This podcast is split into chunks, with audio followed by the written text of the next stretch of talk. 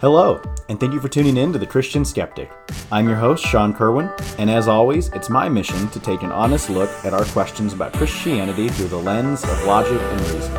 I'm not here to preach at you, just to start a conversation with you. I hope you enjoy the show.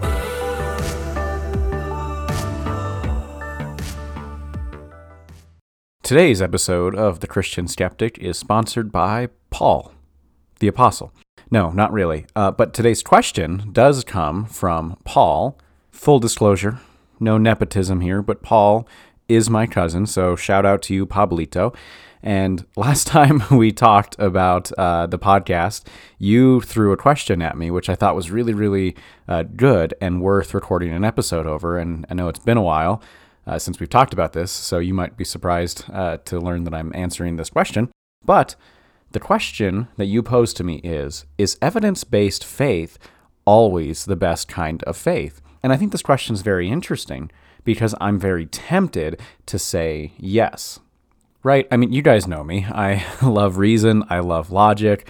Um, my personal faith, I feel like, is very evidence based. And even when it comes to the the stuff that is not evidence based, which is what we call phenomenology, right? So when it comes to the phenomenological aspects of my faith, I'm skeptical of my own faith.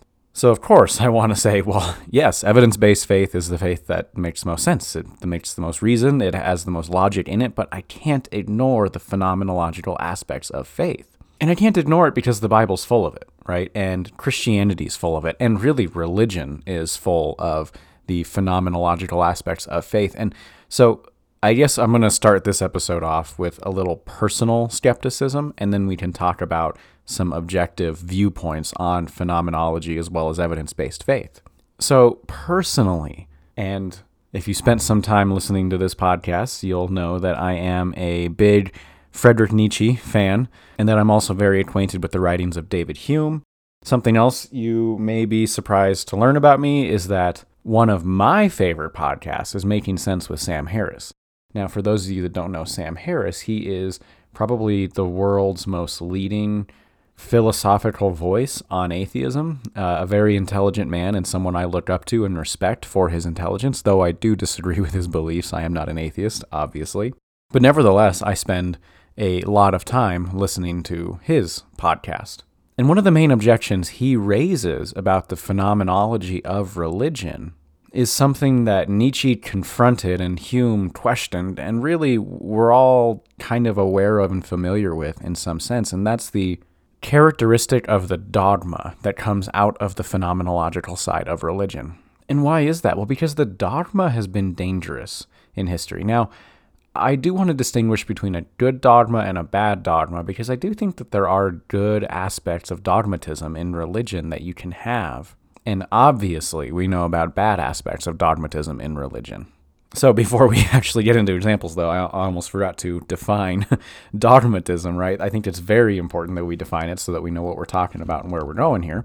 So, a dogma is a principle or a set of principles laid down by an authority as incontrovertibly true.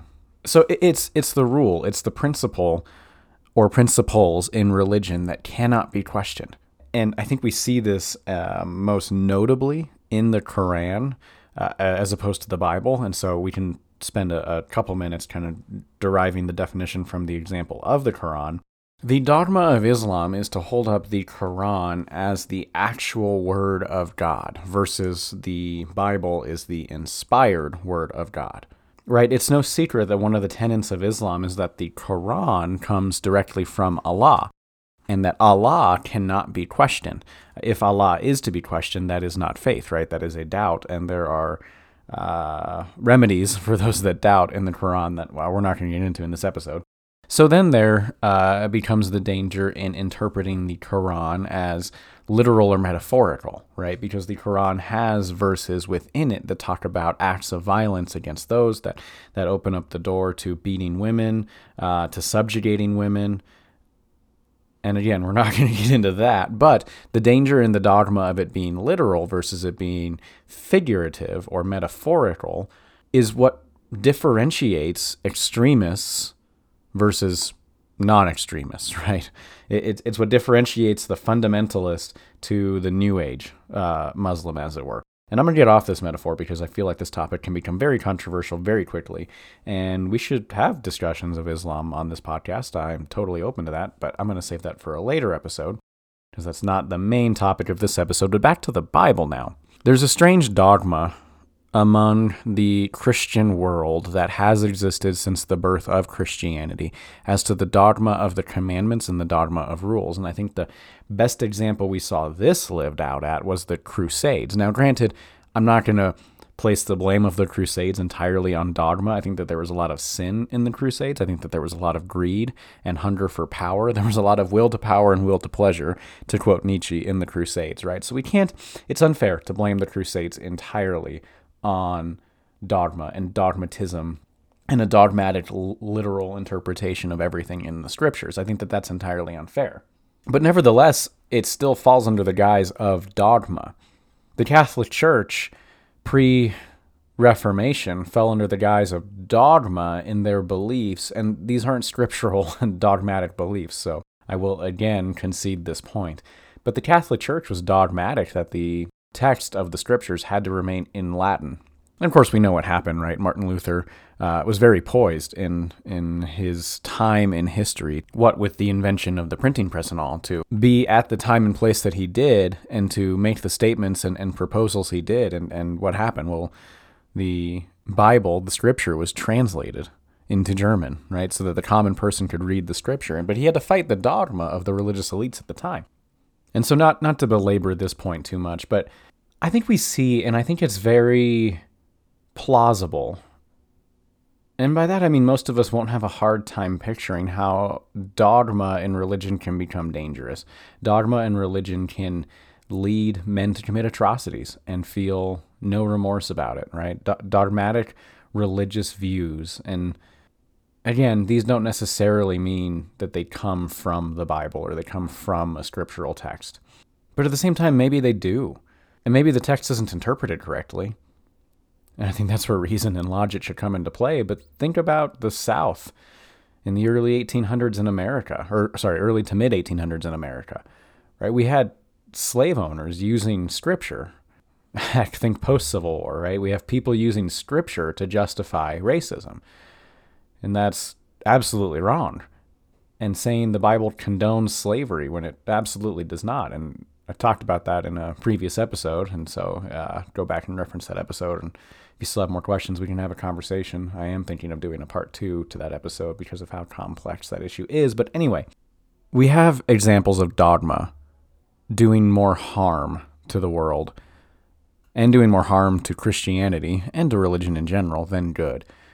And so the fear of the phenomenological viewpoints of faith losing control is when they become dogmatic and when they become dogmatic in the wrong way. Now, I do think that there is a necessary dogma, and I think that there's an intrinsic dogma that we all have. Of course, I want to approach this one a little hesitantly because the entire job of my podcast is to question everything. And if I'm to say that there is a viewpoint or an aspect of faith that is above questioning, then that defeats the purpose of this podcast, right? So I think dogma is is dangerous. Uh, it can be dangerous. I think where dogma becomes valuable is dogma in the area of value, right? So I think, and, and let me let me clarify before I, I go into that. Just because we ha- we hold something to be dogmatic, or we hold a view dogmatically, rather, doesn't mean we can't investigate it and reason about it. So, the only things that really come to mind is the answer to the question, Who is God? and then the view that human life holds an eternal value to it. And so, who is God? I think we should view as a dogmatic truth, whether we have the truth correct or not, because that's really the thing, right? Is I think most of us, and probably myself included, don't even have this truth correct when we ask that question Who is God? And you have my full permission to pause the podcast at this point in time and sit back in your chair and reflect on that question. I would encourage you to do so. I, I do so, and it sometimes it drives me insane, and sometimes it's illuminating to think that I don't actually have this entire picture. I can't actually fully answer that question. And maybe we do another episode on this and, and discuss some of the reasoning behind it. But I think the answer that we give and the answer that we continue to mold in our hearts and minds and evolve on isn't necessarily a, a question we're trying to have answered, but rather a dogmatic fact of the universe, and, and, and, I would place the dogma on the universe, on everything in life, but a dogmatic fact on the universe that is becoming increasingly and increasingly either unveiled or veiled to us. Again, I may be opening up a can of worms with this one, so I'm going to drop this one here. But I think we can also agree that the value of a human life is eternal, meaning that the value of a human life has repercussions that uh, last beyond this age, right? That that, and of course, for me, this view comes from the the teaching in the Bible that humans are made in the image of God, right? That that humans have this e- intrinsic, eternal, uh, divine value in them, and so I think that those are probably the only two dogmas I would really say are safe. But who knows? I, I may change my mind on that one. I'm honestly still wrestling through this question myself. So anyway, that's the danger of dogma. Um, I'm not going to spend much time talking about reasonable faith because I think I've spent a lot of time and will continue to spend a lot of time talking about reason and doubts and skepticism and questioning and logic in this podcast. But now let's get to the phenomenology of faith. And this is this is the part that I feel is worth wrestling over. And, and the part that gives me pause the most on phenomenology is the Sermon on the Mount you see in the Sermon on the Mount, Jesus is laying out these uh, rules for life, right? He, he's laying out all of these things on do you want to love God? Do you want to serve God? Do you want to have the most fulfilled life possible? Matthew 5, 6, and 7 do this. That's, that's pretty important. If Jesus is Yahweh in flesh, if he is the Logos, referencing John chapter 1. That's the Greek word for word. It has uh, so much philosophical and, and psychological meaning behind it. Maybe I'll do an episode on that. But if Jesus is the Logos, God in flesh, and God says, hey, this thing called life, you're trying to figure it out, here's the model. Wow. That's important. But, but in there, uh, he, he says, don't worry. He says, don't worry about your life. Don't worry about what you're going to eat. Don't worry about what you're going to wear.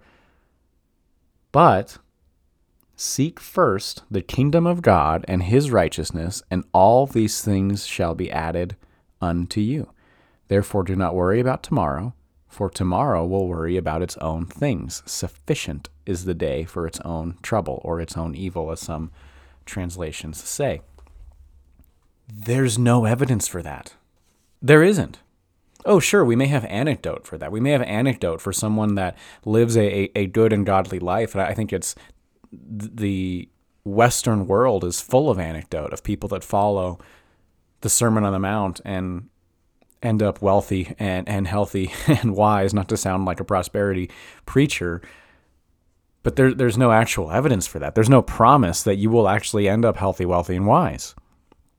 Quite the opposite, actually for most of history, to be a Christian, to live out the Sermon on the Mount, meant the opposite of health.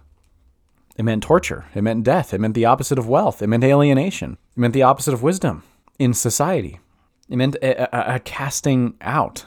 And so, what do we do then? Do we love God and not obey the Sermon on the Mount? Heavens, no. It's there for a reason. All at once, it is a reasonable argument when you consider the law, when you consider Christ, when you consider the sacrifice, when you consider the things that the Bible lays out in its theological truth, but it's an appeal to reason from phenomenology. It's an appeal to reason your life before it happens, right? And perhaps the evidence based faith alone is not enough faith to reason your life, to model it after, after the Sermon on the Mount. And there are many other examples in the Bible, but this is the one that perplexes me the most because there's nothing reasonable or logical about following the Sermon on the Mount. Right? Because it would follow evidence if Jesus said, choose to live like this, and the day you choose to live like this, you're going to win the lottery. and everything's going to be taken care of and you'll have a wonderful life and you'll be able to give and, and do whatever you want. But that doesn't happen. Instead, he assumes you'll be slapped on one cheek and you'll turn the other. He assumes you'll be sued, you'll be the victim of injustice. He assumes his followers will be strongly tempted to worry about what they'll eat or even what they'll wear the next day. And so, all at once, the hardest phenomenological construct of Christianity simply becomes following the Bible. You'll have no evidence that it will play out the way you want it to play out or the way you've seen it play out in other people's lives. And I think that's where phenomenology really takes its ugliest turn in the Western church. You see, I think in the Eastern church and in, in churches that are in, like we talked about the last episode, countries that are hostile towards towards Christianity, there's there's no question of the phenomenology there. There's no question of the life change there because it is so drastic and so stark a contrast between the way people were living to the way that they are now living. Because the trial and tribulation is what comes first.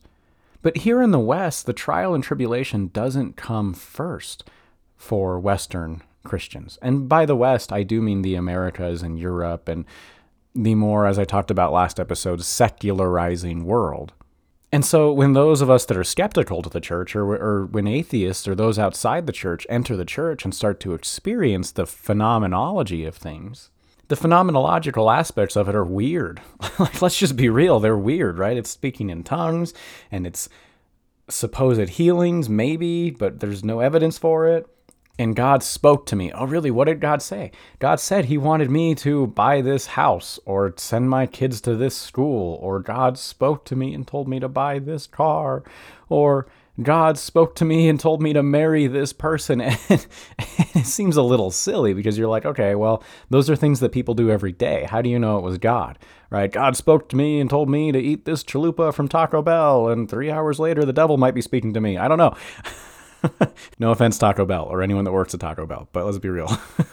the, the the point being is that in the Western, more developed culture, the phenomenological becomes a bit weirder, right? And, and so the phenomenology is an important aspect of faith. There is no doubt to that at all. But so is evidence. Again, I'm not going to harp on this point. But to get back to Paul's question then, if evidence based faith is solely evidence based faith, I would argue it's not actual faith. It is looking at Christianity from the outside looking in, essentially. It's the Christian philosopher who spends his entire life analyzing Christian philosophy, Christian teaching, Christian theology, and is himself not a Christian. On the other hand, an entire faith based on phenomenology, and again, phenomenology, we've defined and described that in this podcast before, but phenomenology really takes its root word in that phenomena. And so that's the portion of faith that's lacking evidence. It's the portion of faith that is all feeling, right? So anytime anyone makes the the claim, God spoke to me, that's phenomena, right? That's that's phenomenology. And we could make the argument, and I probably would side with this argument, that God spoke to me can also apply to textual understanding of the actual Bible, right? Reading the Bible, comparing it with the other verses in the Bible because the Bible is the most self referenced book in probably all of human history. I don't know that for sure. That's why I say the word probably. But look it up. Almost every single verse in the Bible cross references other verses in the Bible with the truth that's in it. Yeah, there's dozens of different authors, but it's consistent. And so I would argue that God speaking to you is also God revealing to you through perhaps reason, perhaps logic, perhaps the phenomenology of the text. But either way, dogma can be dangerous. A faith that stands alone completely on phenomenology and a faith that stands alone completely on evidence and reason are both faiths on a crutch. And they must be. They, will always be faith on a crutch. The two legs faith needs to walk on is evidence and phenomenology. And I might be the first to admit that I probably am walking with a limp in the phenomenological area. And as I'm recording this, I'm thinking, you know what? We're going to have to have more episodes on phenomenology because I want to unpack this with you guys. You can come along with me on this uh, phenomenological journey uh, throughout the podcast. But no, evidence based faith is not the best faith. Faith has to have a component of evidence, a component of reason, logic, and a component of phenomenology. I'm not going to give you an exact ratio because I don't know. Because when you look at evidence, reason, logic, that includes scripture, exegesis, history, uh, church teaching, logic itself, philosophy, uh, anthropology, right? we, we have to know ourselves to know why it is what we're believing, what, what we're believing in, right? Uh, there's aspects of psychology in it. There's aspects of obviously theology, hermeneutics. There's so much that is a part of evidence based faith, right? To say it's not important at all is a, a, a, grave and foolish mistake. But to say phenomenology is not important at all is also a grave and foolish mistake. But we are out of time for this episode, so let me know what you think. Send in some comments, some questions, some feedback. Give me a shout out. Please continue to share this podcast with friends and family so that more people can join in the discussion that we're having. And as always, thank you so much for listening, and I hope you've enjoyed the show.